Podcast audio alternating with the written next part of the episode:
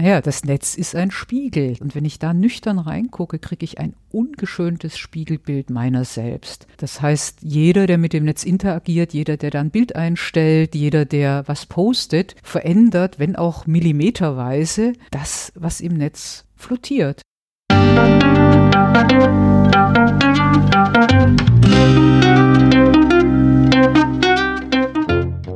Herzlich willkommen bei Ich, wir alle dem Podcast und Weggefährten mit Impulsen für Entwicklung. Wir bei Shortcuts laden interessante Personen ein, die uns zu den Themen Selbst, Team und Werteentwicklung inspirieren. Für mehr Informationen zum Podcast und zur aktuellen Folge schau vorbei unter www.ichwiralle.com. Heute habe ich eine kleine Bitte an dich. Wir nehmen mit diesem Podcast gerade am Deutschen Podcastpreis teil und dort gibt es ein Publikumsvoting, an dem du dich mit einem Klick beteiligen kannst. Eine Auszeichnung bei diesem Wettbewerb würde unseren Podcast ganz bestimmt unterstützen, noch mehr Menschen zu erreichen. Wenn dir dieser Podcast also gefällt, freuen wir uns riesig über deinen Klick bei der Abstimmung. Den Link hierzu findest du in den Show Notes. Ich bin Maike Schäbitz, Redakteurin und präsentiere dir heute ein Gespräch zwischen Martin Permantier, dem Gründer und Geschäftsführer von Shortcuts, und unserem Gast Professor Dr. Angela Geisler. Angela Geisler ist Coach, Dharma-Lehrerin und Ärztin. Sie möchte dich in dieser Folge einerseits zu einem bewussten Umgang mit der Digitalisierung einladen und sie gibt viele spannende Perspektiven darauf, was eigentlich Heilung bedeutet und beschreibt, wie Achtsamkeitsübungen Ärzte und jeden von uns im Leben und Berufsalltag dabei unterstützen, in uns selbst innere Räume von tiefer Kraft und Klarheit zu entdecken. Und jetzt wünsche ich dir ganz viel Inspiration und Freude mit dieser Folge.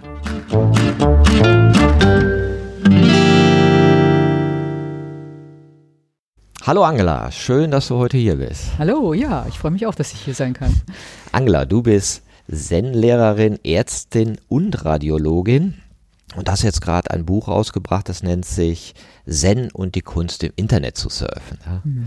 Das erinnert mich natürlich an Zen und die Kunst, ein Motorrad zu warten von 1974 von Robert Pirsig.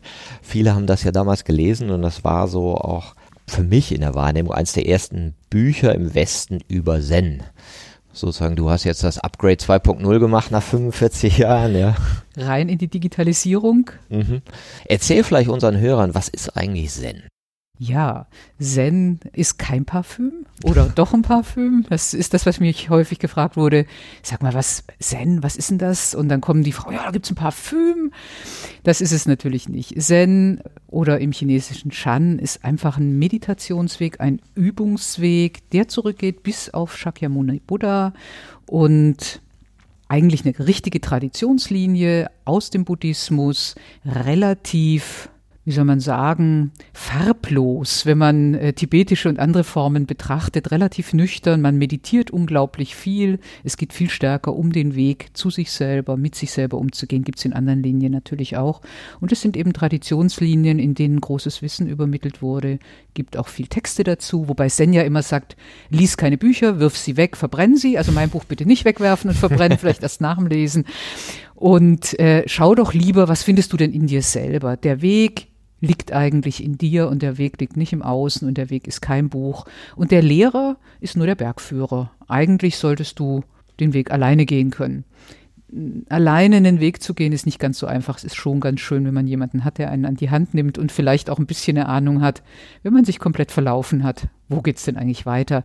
Und das ist heute was, was ja sehr im Trend liegt. Also es gibt ja jede Menge Zen-Lokale, Zen-Design, Zen-Bücher, Zen-Gedichte, Zen-Meister, mhm. alles Mögliche.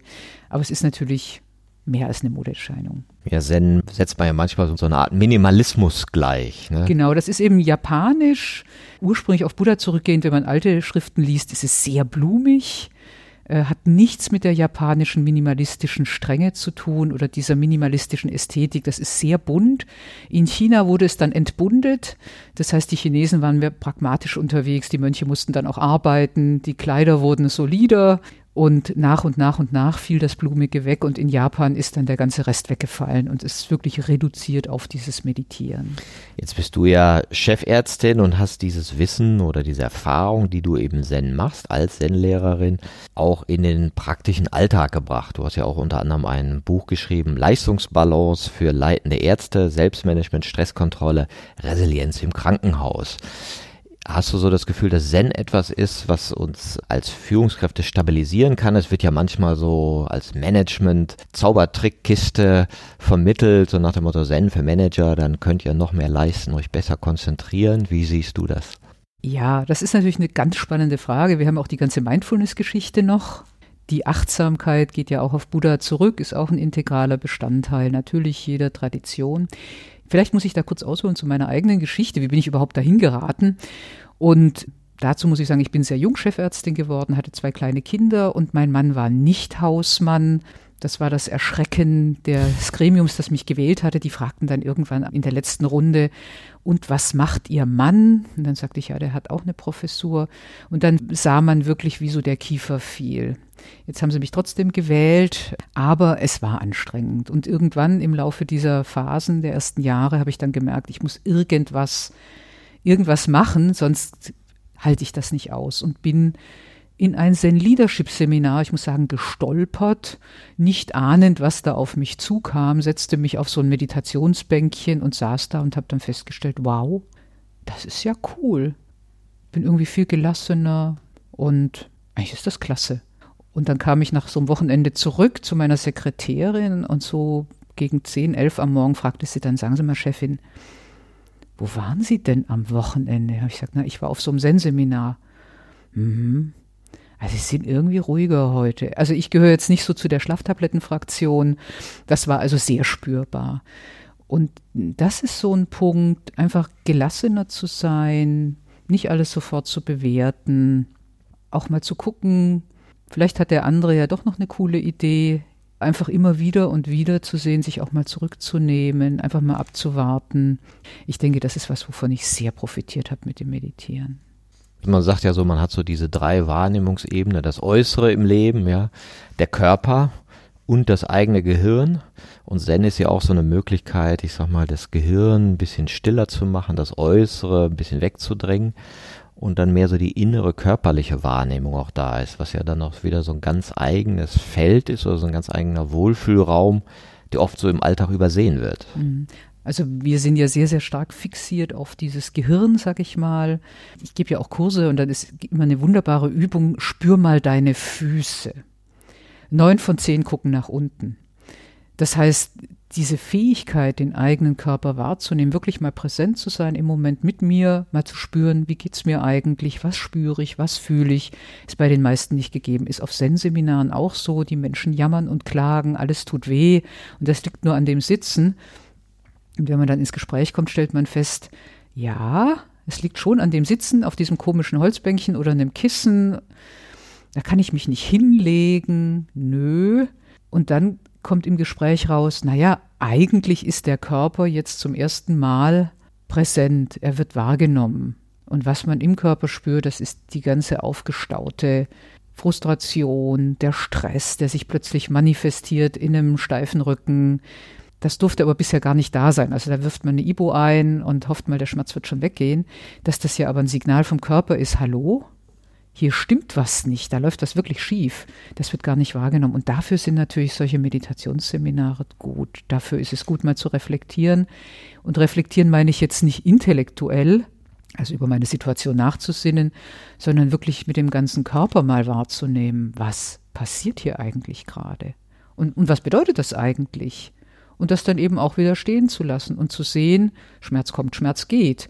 Das ist auch eine spannende Erfahrung. Ich fand es auch sehr interessant, in deinem Buch Zen und die Kunst im Internet zu surfen, beschreibst du diese Vorgänge, auch was eigentlich mit unserem Gehirn passiert, wenn wir uns digitalen Medien aussetzen, ja, also inklusive eines gewissen Suchtverhaltens oder auch in dem Sinne einer Falschernährung, wenn wir unser Gehirn als eben diesen leeren Raum betrachten, den wir füttern und eben auch dadurch füttern, was wir geistig konsumieren. Mhm. Das war ja was, was mich sehr fasziniert hat in der Betrachtung dieser Digitalisierung. Wir alle sind daran gebunden, das werden wir auch nicht mehr los. Also alle, die behaupten in ihren Büchern, werft die Handys weg oder was weiß ich, das ist ja grober Unsinn. Aus zwei Gründen, du hast es gerade schon gesagt. Zum einen, weil wir leider süchtig sind. Also das heißt, diese kleinen Plings und Klicks und Likes, die lösen was aus in uns. Das heißt, wir schütten da richtig coole Neurotransmitter aus und da kommt man auch nicht so leicht raus aus der Kiste. Also manche sind da auf Pizza geprimed, aber das geht mit dem Internet kalorienfrei genauso.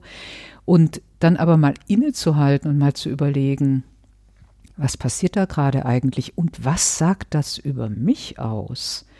Das Internet ist ja erstmal dumm. Also da sitzt ja keiner mir gegenüber, der jetzt als Chef kritisch sagt, und du hast wieder einen Fehler gemacht, sondern es ist ja total wertneutral. Und wenn ich da nüchtern reingucke, kriege ich ein ungeschöntes Spiegelbild meiner selbst, meiner Vorlieben, meiner Süchte, meiner gefühlsmäßigen Regungen, meiner Vorlieben, auch meiner Gefühle, ja, also wer immer auf der Hate-Schiene ist, der kann ja mal überlegen, was sagt das eigentlich über mich aus, ja? Dieses Gefühl. Das ist ja was, das suche ich, das will ich, das spiegelt sich in mir selber wieder. Und das Coole ist, ich kann ja jederzeit aussteigen.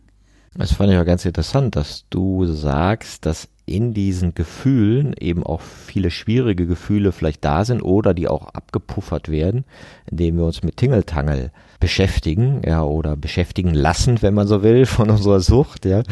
Und dass du sagst, in diesem Erfahren der schwierigen Gefühle steckt auch eine Kraft. Ja, die ist ja gebunden. Also am, am schönsten kann man es ja mit, mit Aggression äh, beschreiben, wo man dann wirklich das Gefühl hat, ich balle die Faust und möchte meinem Gegenüber jetzt einen Kinnhaken verpassen.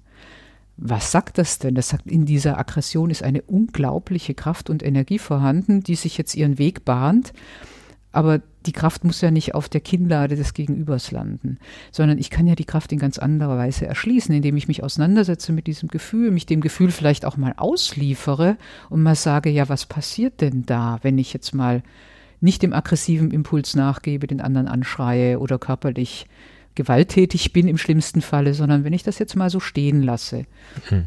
Wenn ich dazu wirklich bereit bin, ich sage jetzt nicht, dass das einfach geht, um Gottes Willen, aber wenn ich dazu wirklich bereit bin, werde ich diese Kraft direkt spüren können. Und diese Kraft transformiert sich dann in eine Kraft, die mir mehr Power gibt, mein Leben zu leben, mir Power gibt, meine Potenziale zu entwickeln, mal zu gucken, wo will ich eigentlich hin, Kraft und Energie, den kritischen Haushalt mit zwei kleinen Kindern zu bewältigen, ja. Und das ist eben wirklich faszinierend. Und das Faszinierende an dem Digitalen ist, da ist ja niemand, der bewertet. Also wenn ich jetzt aggressiv bin und ich bin das in der Firma, dann kommt schon mein Chef oder der Mitarbeiter und sagt, das geht aber gar nicht. Und die haben natürlich auch recht. Also es geht natürlich nicht. Aber in der digitalen Umwelt, wenn ich da mich auf so einer Ebene bewege, dann kann ich jederzeit innehalten. Da ist keiner, der mich bewertet. Ja, gut, ich kriege vielleicht Likes oder Dislikes oder Hate-Mails oder Shitstorm. Aber letztendlich kann mir das ja auch egal sein. Ich kann das Ding ja ausschalten. Und auf einmal habe ich einen Spiegel und wenn ich dann sage, warum bin ich immer in diesem Feld unterwegs? Jetzt gucke ich mir das mal an. Jetzt halte ich mal inne und guck mal, was treibt mich da? Was kann ich in mir selber wahrnehmen? ich will jetzt nicht sagen, dass es den Therapeuten ersetzt, aber es ist schon mal ein cooler erster Spiegelschritt dahin, mal zu reflektieren, mal nachzudenken, mal zu gucken, was ist da eigentlich? Das ist sehr spannend, auch dieses Internet eben als Spiegel von der Menschheit zu sehen und sich zu fragen, ja, ich sag mal, wenn so ein Alien hier hinkommen würde, ach, was machen die denn so? Naja, kannst ja mal ins Internet gucken, was da so drin steht. Damit beschäftigen die sich. Ah ja, und was machen die so am meisten von den ganzen Tätigkeiten, ja? Und dann klar, dann kennen wir die Diskussion um Katzenvideos und Pornos und was da so alles konsumiert wird von der Menschheit und dass eben mehr Fake News als Wahrheiten konsumiert werden. Auf der anderen Seite fand ich einen Gedanken in deinem Buch sehr interessant dass du gesagt hast, in dem Maße, in dem wir uns aus den Verstrickungen der Alltagswelt auch befreien, wir auch mehr Bewusstsein ins Netz bringen. Das heißt, auch der Goldstaub ist ja da im Netz.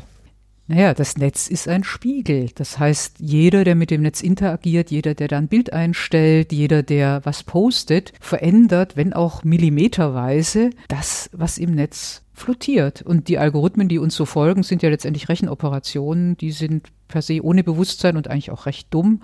Das heißt, die gucken ja nur, was wird am meisten angeboten und geklickt. Und das heißt, wir verändern mit jedem Schritt, den wir da gehen, genauso dieses Internet, wenn man jetzt sagen will, das ist sowieso eine Wissensebene, eine globale Wissensebene von allem, gut wie schlecht, das ist gleichzeitig vorhanden. Aber wir haben eine unglaubliche Macht und Fähigkeit auf einmal, dort selber was einzubringen, was zu verändern und damit das gesamte Konstrukt zu verändern. Und das Tolle ist, es ist ja wie ein Netzwerk, in dem jeder Einzelne ein kleiner Bestandteil ist in diesem Riesennetz. Im Buddhistischen wäre es Indras Netz. Das haben die alten Buddhisten vor zweieinhalbtausend Jahren auch schon vermutet, dass es so ein Netzwerk geben muss. Wir haben es jetzt als Menschen neu geschaffen. Und damit verändert man natürlich alles andere. Und jeder Einzelne hat ja, ich meine, man muss nur die politische Diskussion jetzt im letzten Jahr mal angucken, ein einziger Mensch setzt sich da mal hin, macht ein YouTube-Video und es macht Wosch. Mhm. Diese Macht hatten früher nur absolutistische Könige. Das heißt, wir haben plötzlich Abhängigkeiten, die wir nie hatten. Wir haben aber auch Möglichkeiten, die wir nie hatten. Und das gesamte Bewusstsein kann sich auf diese Weise verändern. Positiv, leider auch negativ. Ja, ja das alles ist ja jetzt zugänglich was früher noch im Verborgenen war oder esoterisch sogar, wie man sagte. Und Zen gehört ja auch dazu. Also das war ja vor vielen Jahren oder sagen wir mal vor 100 Jahren wahrscheinlich auch eher noch ein exklusiverer, geschlossener Weg, der in Meisterlinien weitergetragen worden ist. Und plötzlich ist es ein Management-Training-Tool, ja. Wie siehst du das, dass man jetzt rausgeht aus den Traditionen oder du halt auch als Frau Lehrerin bist, was ja auch nicht so gang und gäbe ist in diesen klassischen Traditionen? Das ist eine sehr spannende Frage. Was, was ist diese Traditionslinie? Was bedeutet sie eigentlich? Es ist letztendlich eine Übertragung, eine Qualitätssicherung, also QM in der Spiritualität heißt Traditionslinie. Gut, das hat seine Ups and Downs. Und heute hat man natürlich mit diesen digitalen Medien die Chance, dass jeder, durchgeknallt oder nicht, spirituell oder nicht, natürlich seine Botschaft verkünden kann. Und das ist natürlich nicht so einfach. Es öffnet das Feld gerade für die Frauen, die ja in den Linien häufig nicht präsent sind oder in einzelnen Traditionen, also im Tibetischen, du musst als Mann wiedergeboren werden und dann kannst du mal gucken, ob du irgendwie vorankommst. Das ist schon frustrierend, zumal wenn man weiß, dass manche tibetische Linie auf eine Frau zurückgeht. Aber das ist jetzt nicht mehr vorhanden. Das heißt, ich kann mich selbst ermächtigen. Viele der größten Lehrer, ich meine, ich denke jetzt mal an Eckhart Tolle, der ist in keiner Tradition verwurzelt und ist, glaube ich, durchaus ein beachteter und auch durchaus relevanter spiritueller Lehrer, der auch viele Menschen begeistert. Ich denke an die ganze Mindfulness-Geschichte. Man mag dazu stehen, wie man will, aber es ist eine globale Bewegung geworden von jemandem, der aus einer Linie ausgestiegen ist. Und für Frauen bedeutet es natürlich auch, diese Digitalisierung ermöglicht mir, mich zu präsentieren, meine Botschaft, wie auch immer sie sein mag, darzustellen, losgelöst aus jeder Linie. Das ist eine sehr interessante Entwicklung.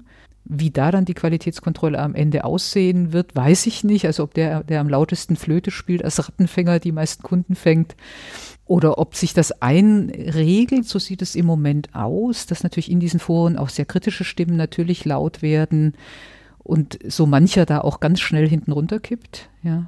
Shitstorm gibt es dann auch in der spirituellen Welt. Ob das dann berechtigt ist, ist eine andere Frage. Shitstorms sind ja auch eine sehr persönliche Geschichte, eine individuelle Geschichte und das muss auch mit der Wirklichkeit nichts zu tun haben. Da haben wir auch wieder Fake News. Aber es ist ganz, ganz interessant, was Wege öffnet. Ja, das ist ganz spannend, weil früher war es eben an solche Lehrerlinien gebunden, ja, und mit den ganzen Nebenwirkungen, die man so kennt, missbräuchliche Szenarien, kommen ja da auch öfter mal zum Tragen, nicht immer, aber gibt es durchaus. Und du sagst ja auch, letztendlich ist ja Zen oder das, was man da macht, eine Bewusstseinslehre, ja, wo wir in bestimmte Räume oder Haltungen reingehen, des sich selber Erlebens als Bewusstsein. Und da fand ich es ganz interessant, dass du auch mal geschaut hast, was sind denn eigentlich die Räume, inneren Bewusstseinsräume, die wir betreten im Falle von Heilung? Was passiert eigentlich, wenn wir heilen und wo gehen wir denn da eigentlich innerlich hin? Das ist eine sehr interessante Frage, die mich natürlich auch aus vielerlei Gründen, einmal wegen des spirituellen Wegs, auf dem ich unterwegs bin, aber natürlich auch beruflich beschäftigt. Was passiert da eigentlich? Und warum ist es Menschen so wichtig, zum Beispiel ein Gegenüber zu haben? Warum fährt jemand nach Südamerika zu einem Schamanen, für ein Heilungsritual, wo ich dann als Ärztin sage, eine Chemo wäre schon ganz sinnvoll. Das geht auch in der Regel nicht gut, weil es eben nur ein Teilaspekt ist. Aber was ist der Wunsch dahinter, der innere Antrieb, sowas zu tun? Es ist natürlich die Suche nach einem Gegenüber, das mich erkennt, das mich ganzheitlich wahrnimmt und mir zurückspiegelt, wo meine innere Qualität liegt, wo überhaupt die Kraft der Heilung vorhanden ist. Heilen kann ich mich immer nur selber. Das ist natürlich für einen Arzt frustrierend, aber das gab es schon im Lateinischen. Ja, medicus curat, natura sanat, also am Ende heilt die Natur und nicht der Arzt. Das ist eine ganz, ganz alte Erkenntnis. Aber das anzustoßen, diesen Heilungsprozess anzustoßen, dazu braucht es eben manchmal eine Chemotherapie, die die Zellen kaputt schlägt. Und dann braucht es aber den Menschen selber, der bereit ist, innerlich bereit ist, diesen Weg der Heilung zu gehen.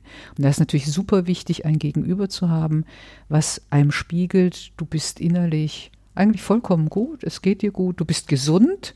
Ich meine jetzt nicht zwingend auf einer körperlichen Ebene, sondern auf einer körperlich-geistigen Ebene. Es gibt immer einen Teil in dir, der ist vollkommen in Ordnung. Es ist mehr richtig mit dir als falsch mit dir. Und das gespiegelt zu bekommen, das ist Menschen ganz wichtig. Deshalb finden sie Ärzte ja manchmal schwierig, die dann rein auf so einer mechanistischen Ebene unterwegs sind, was zwingend seine Berechtigung hat, denn ab einem bestimmten Punkt braucht es von außen Impulse. Aber die sagen dann, ja, aber mir fehlt, der, der sieht mich ja gar nicht, der nimmt ja gar nicht wahr, wer ich wirklich bin. Und das ist dieses Bedürfnis, gesehen zu werden, das erkannt wird in dir selbst, da ist diese Kraft der Heilung, da ist wirklich was unzerstörbar richtig.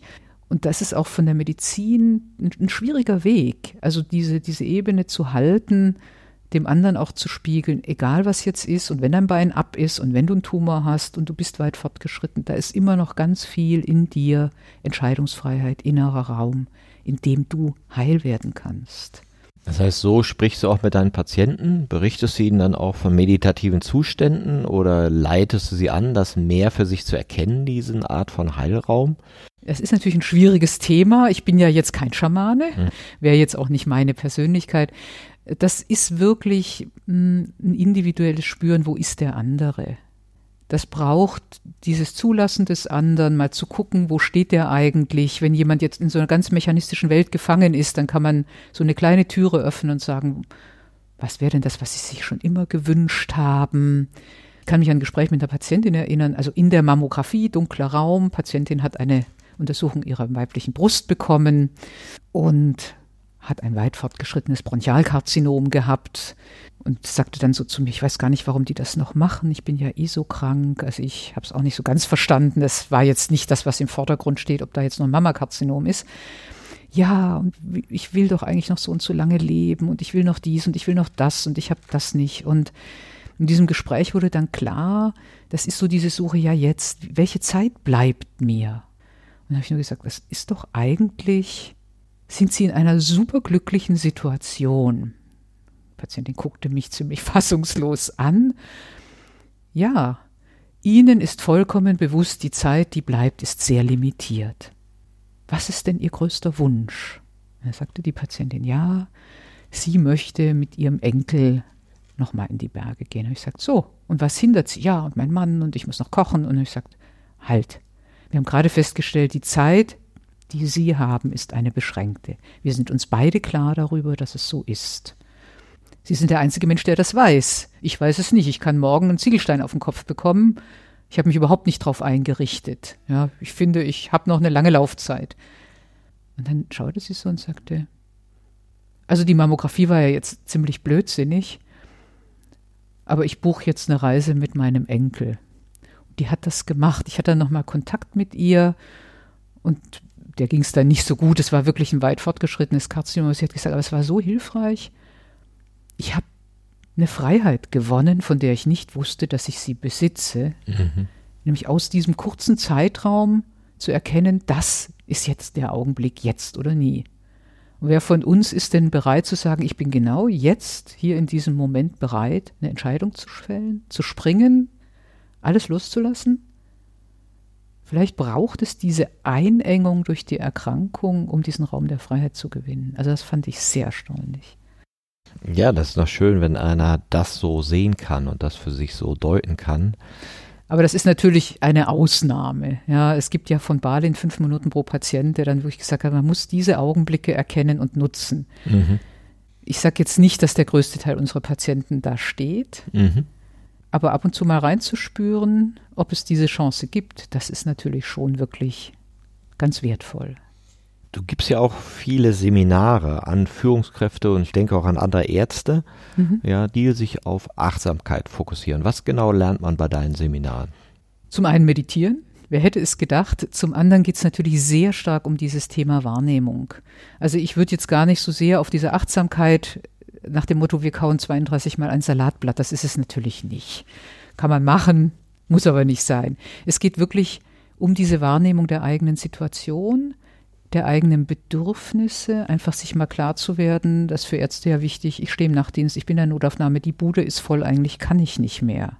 Und dann kommt eine Schwester und sagt, yeah, die drei Kabinen sind voll, ja. Und dann den Mut zu haben, zu sagen, ja, ich komme gleich, die Türe zuzumachen, einen Augenblick innezuhalten, mal kurz wahrzunehmen, okay, eigentlich bin ich ziemlich fertig, hilft mir aber nichts, aber alleine den Körper wahrzunehmen, die eigene Müdigkeit einmal einen Augenblick da sein zu lassen, sich klar zu werden, da stehe ich, verändert dramatisch etwas. Muss man mal ausprobieren. Ich sage jetzt nicht, dass man das immer tun sollte, um Nächte durchzuarbeiten, aber es gibt schon auch in der Meditation Techniken, mit denen man Kraft schöpfen kann, mit denen man sich erden kann und dann einfach trotz der eigenen Erschöpfung in einer großen Präsenz mit dem Patienten umgehen kann. Diese Präsenz ist wichtig. Auch zu signalisieren, ich bin verletzlich, ja, aber eben in einer Kraft. Es gibt ein schönes Buch dazu, Strong Back, Soft Front. Das heißt, auch klar zu sagen, hier ist eine Grenze, auch dem Patienten gegenüber. Und aber die eigene Grenze auch zu erkennen, das ist ganz wichtig. Und das ist, was man da übt: Körperwahrnehmung, Körperübungen, Meditation. Nochmal Gespräche, ist auch ganz spannend. Was hat jemand mal zu mir gesagt? Ein Therapeut in so einer Übung, wo man Zuhören übt und er sagte dann am Schluss, das ist so schön. Ich sage, ja, was ist so schön? Endlich hört mir mal jemand zu. Ich sage, wieso denn? Naja, ich verdiene ja meinen Lebensunterhalt damit, dass ich immer zuhöre, ja. Und das ist eben für einen Arzt, für einen Therapeuten wichtig, sich auch Räume zu schaffen, in dem wir derjenige sind, der spricht und dem zugehört wird. Weil sonst verliert man seine Kraft. Da gibt es ja den Begriff Compassion Fatigue. Mhm. Und das ist natürlich ein gefährlicher Raum, den sollte man nicht betreten. Ja, das ist ganz äh, feine Grenze ja zwischen dieser Selbstoptimierung und der Selbsterfahrung. Mhm. Na klar, können wir uns optimieren, indem wir meditieren, damit wir besser durchhalten, mehr Stress aushalten und noch leistungsfähiger sein. Oder wir machen das, um einen Zugang zu haben zu einem Erfahrungsraum, der uns vorher vielleicht verborgen war und wo wir vielleicht auch an andere Energiequellen rankommen eben gerade durch unsere Gefühle oder das Fühlen, so dass es nicht darum geht, sozusagen besser zu werden im Alten, sondern auch etwas Neues, einen neuen Referenzraum für sich zu schaffen. Ja, das ist der andere Aspekt, wirklich dahin zu kommen, einfach zu sagen, ja, was nehme ich jetzt hier wahr? Passt die Situation für mich? Das finde ich sehr spannend, wenn ich jetzt Unternehmen höre, die zur Optimierung Mindfulness-Training machen. Ja, Search Inside Yourself ist ein cooles Programm, wo es wirklich darum geht, zu spüren, was ist denn mein eigener innerer Antrieb? Wer bin ich eigentlich? Was sind meine Potenziale? Wo will ich hin? Ich finde das sehr spannend, weil das natürlich dazu führen kann, wenn ich das wirklich tue und jetzt nicht nur sage, ich nehme jetzt so ein Tool, jetzt wie im Nachtdienst geschildert, wo das natürlich sinnvoll ist, sondern jetzt ist der Nachtdienst vorbei, ich setze mich hin, meditiere und stelle fest, eigentlich ist Notaufnahme nicht meine Welt. Ich würde gerne Augenarzt, ja, oder ganz was anderes. Früher hat man Töpfern in der Toskana gesagt, jetzt macht man vielleicht was anderes.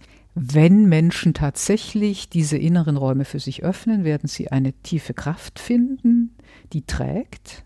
Aber sie werden vielleicht auch feststellen, dass die kompetitive Unternehmensstruktur eines Großkonzerns nicht mehr ihre Welt ist. Und das wird Konzerne dramatisch verändern. Das wissen die noch nicht.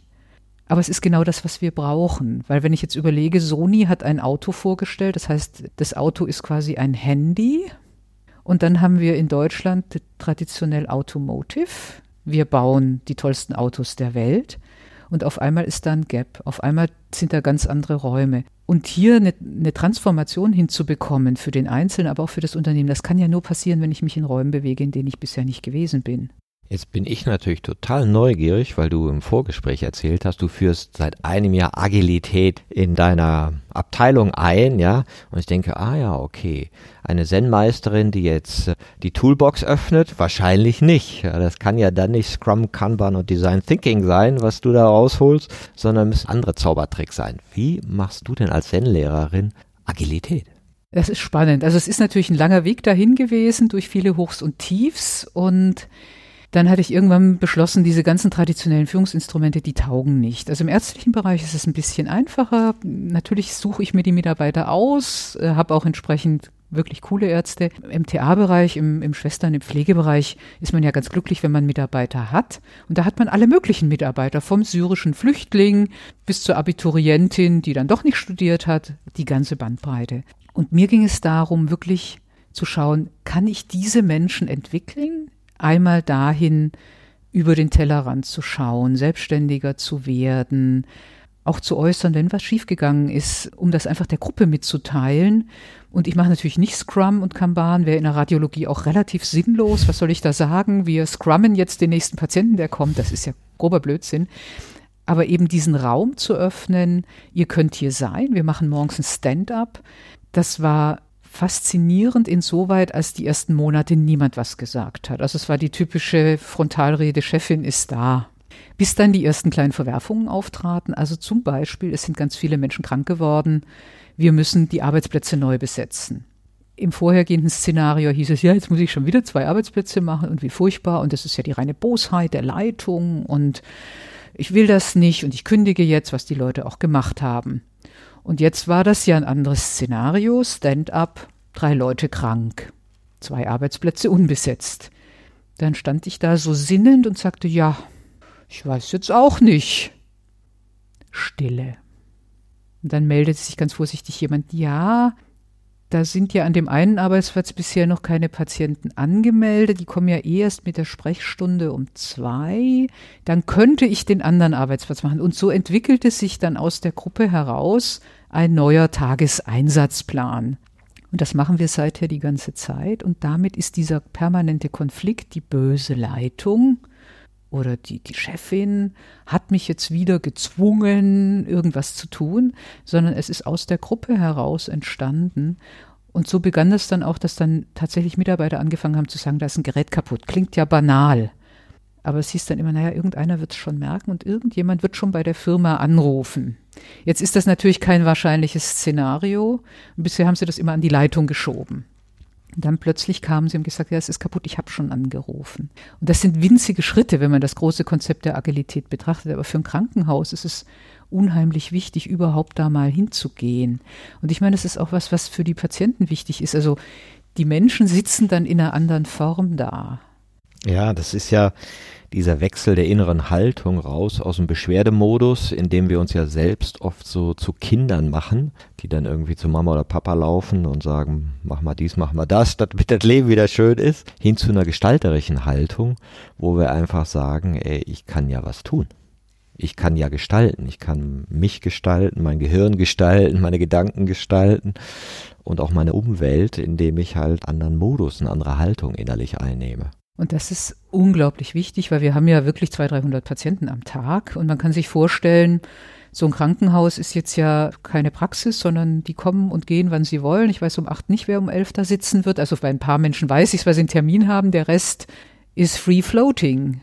Und die Konflikte, die da natürlich kommen, das ist nicht einfach zu handeln. Wir haben die Erfahrung gemacht, es ist wirklich die Haltung, also das heißt die Anmeldekräfte, je netter, je freundlicher die sind, das klingt banal, je besser die das durchhalten, je mehr wir sie stützen, dass sie diese Haltung ausstrahlen, desto ruhiger ist es in dieser Wartezone. Und ich bin manchmal wirklich überrascht.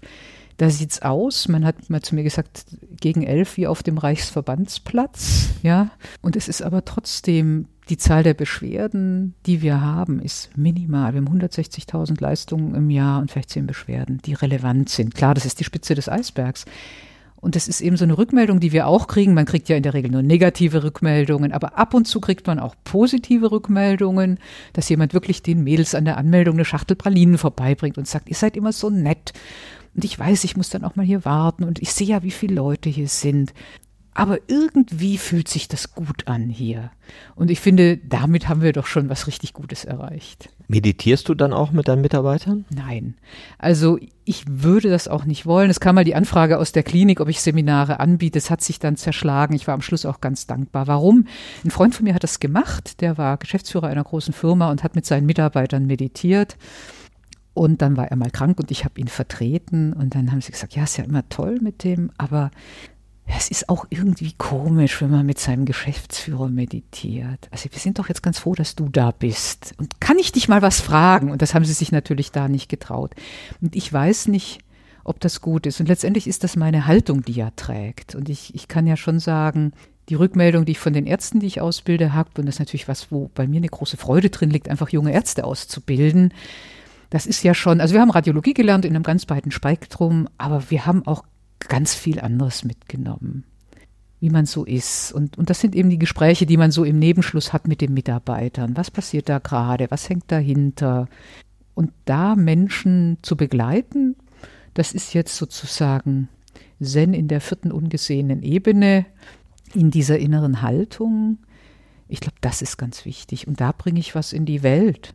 Dass du sagst, dass sozusagen du trägst dein Feld mit in deiner Arbeit und das sorgt eben auch dafür, dass bestimmte Dinge möglich sind, weil du eine Haltung hast, die eben von einer tieferen inneren Ruhe geprägt ist. Ja, ich glaube, das ist ganz wichtig. Hast du da für dich noch Ziele? Also willst du noch irgendwo ankommen, Meister dritten Grades werden oder gibt's sowas? Oder sagst du, Zen, das guckt man sich mal an, dann kann man das und dann ist Jut?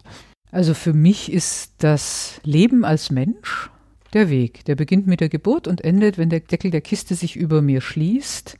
Und da gibt es eigentlich ja nichts zu erreichen, außer der eigenen Entwicklung, dass man eben reifer wird. Da hilft das Älterwerden auch, also bei den meisten Menschen zumindest ein bisschen, bei manchen mehr. Es braucht so seine Zeit. Und ich glaube, das ist das Essentielle, einfach immer weiter sich zu entwickeln, neugierig zu sein. Wo geht's noch hin? Was passiert im Außen? Wie verändere ich? Du hast gerade vom Feld gesprochen denn mein Außen, und ich kann da auch sagen, das geht auch negativ. Ich hatte mal eine Krise, hat man ja auch. Auch wenn man meditiert, bleiben Krisen nicht aus. Und habe dann wirklich gesehen, wie sich diese innere Zerrissenheit von mir, dieser innere Konflikt, den ich hatte, tatsächlich im Außen wiedergefunden hat. Auf einmal liefen Sachen nicht rund. Diese Anspannung war eben in der Wartezone spürbar. Wir hatten plötzlich viel mehr aggressive Patienten. Und am Anfang denkt man, ja, das ist alles Zufall. Jetzt sagt der Zen-Lehrer natürlich, Zufälle gibt es nicht. Und dann habe ich da mal so ein bisschen reflektiert, mal geguckt, mit den Oberärzten gesprochen. Irgendwie war da eine Spannung. Und die löste sich in dem Moment, wo sich mein Konflikt gelöst hat, vollkommen auf und war von einem Tag auf den anderen verschwunden. Und das ist für mich sehr interessant. Das heißt, wir gestalten permanent unsere Welt. Wir schaffen sie uns selber durch die Art und Weise, wie wir unterwegs sind. Natürlich gemeinsam auch. Es ist ja nicht nur mein Feld, es ist ja ein gemeinsames Feld. Und das Spannende ist, wir haben natürlich auch in der Hand, das im Positiven zu verändern. Also ich kann natürlich als Hater durch die Gegend laufen, dann wird der Hass mir auch entgegenschlagen und das steigert sich und steigert sich, wo auch immer das dann hinführt ob dann die Drohnen irgendwann die Herrschaft übernehmen und sagen, diese blöden biologischen Lebensformen, die braucht kein Mensch, auch wenn die Mensch heißen. Oder aber im Positiven, schauen wir doch mal, was sich da entwickelt. Was, was passiert da? Wie entwickle ich das weiter? Und das ist natürlich auch die Digitalisierung ein unglaubliches Verstärkungsmittel. Das ist ja auch eine sehr schöne Perspektive auf das, was gerade passiert oder auch passieren kann. Du sprichst ja sogar darüber, dass wenn wir sozusagen unser Erwachen in die digitale Welt reinführen, ja, also indem wir eben sinnvolle Inhalte reingeben, so wird aus der digitalen Welt, wie wir sie kennen, allmählich eine erleuchtete digitale Welt. Das finde ich auch ein sehr schönes Bild. Was empfiehlst du denn Hörern, die Zen und Meditation erfahren wollen? Was ist so ein guter Einstieg? Also ein guter Einstieg ist tatsächlich, sich erstmal eine Gruppe zu suchen. Also man kann natürlich tolle Bücher lesen, man kann Videos angucken. Es gibt auch jede Menge im Netz alle möglichen Möglichkeiten, sich mal Meditationen anzuhören. Sollte man machen, damit man überhaupt mal ein Gespür kriegt, ist das überhaupt irgendwas für mich? Also wenn ich da schon das Gefühl habe, die Nackenhaare stellen sich auf, mir wird schlecht, dann sollte ich es vielleicht lieber mit Qigong probieren oder joggen gehen oder einen Personal Trainer finden, dem es nicht nur auf die Leistungssteigerung ankommt, sondern auch auf die Körperwahrnehmung. Aber wenn ich da so ein bisschen das Gefühl habe, da klingt was in mir, dann ist es ganz sinnig, mal irgendwo einen Kurs zu machen, wo man gezwungen wird, tatsächlich mit sich selber sitzen zu bleiben. Denn was passiert denn, wenn ich so ein Video angucke und auf einmal taucht da in mir ein Thema auf? Dann sagt natürlich die Zen-Lehrerin, Gedanken kommen, Gedanken gehen. Wer jemals da gesessen hat, weiß, das stimmt oder auch nicht. Ich kann mühelos in einer Gedankenspirale stundenlang kreiseln, komme nicht raus, stehe dann am besten mal auf. Und dann eben über eine Gruppe sitzen bleiben zu müssen, weil wer gibt sich schon die Blöße, dass man als Einziger aus der Gruppe rausrennt. Also es gibt Leute, die tun das, aber macht es ja doch nicht so häufig. Und dann eben die Erfahrung zu machen, die Gedanken verschwinden wirklich. Und es entsteht was anderes, es entsteht ein Raum, vielleicht auch einen Gesprächspartner zu haben, einen Lehrer zu haben, mit dem man jetzt sagt, boah, meine Knie tun weh. Und dann mal zu überlegen, warum tun die Knie weh? Habe ich mir das Kreuzband gerissen? Total okay, dass das Knie weh tut. Oder ist es die innere Anspannung? Und wenn man damals so einen kleinen Anfang gefunden hat, dann einfach einen eigenen Weg zu gehen, wirklich regelmäßig zu meditieren, den Körper bewusst wahrzunehmen, im Sport, in der Bewegung, im auf dem Schreibtischstuhl sitzen. Mal kurz innezuhalten, mal zu spüren, ja, wie sitze ich denn da eigentlich? Ja, tut mir was weh? Was heißt das denn für mich? Brauche ich eine Pause? Mir die Pause auch zu geben, wenn ich sie brauche. Das ist sehr schön und ich glaube auch, was du sagst, wir sind nicht unsere Gedanken und auch das können wir im Zen lernen. Und ich danke dir für das Gespräch und ja. ich hoffe, dass möglichst viele unserer Hörer inspiriert sind, mal diesen Zustand, nicht die eigenen Gedanken zu sein, über einen längeren Zeitraum genießen zu können. Das ist ein wunderschöner Raum und wenn wir nach neuen Lösungen für unsere Welt suchen, ist es der einzige Raum, in dem die eine kleine Chance haben, dass sie auftauchen dürfen. Danke für den Austausch, Angela. Ja, vielen Dank für das Gespräch. Das war eine Folge von Ich, wir alle, dem Podcast und Weggefährten mit Impulsen für Entwicklung. Wir bei Shortcuts begleiten und unterstützen Unternehmen bei der Entwicklung von zukunftsfähiger Führung, Kommunikation, Unternehmenskultur und Design. Mehr Infos zu unseren Angeboten, zum Podcast und der aktuellen Folge findest du unter www.ichwiralle.com. Wir freuen uns über dein Feedback zur Folge und deine Bewertung des Podcasts bei iTunes. Bitte stell uns gerne Fragen zum Podcast und mach Vorschläge für Themen und Interviewpartner, die dich interessieren würden. Und zu guter Letzt, schau gerne bei uns in Berlin-Kreuzberg vorbei. Wir lieben Besuch.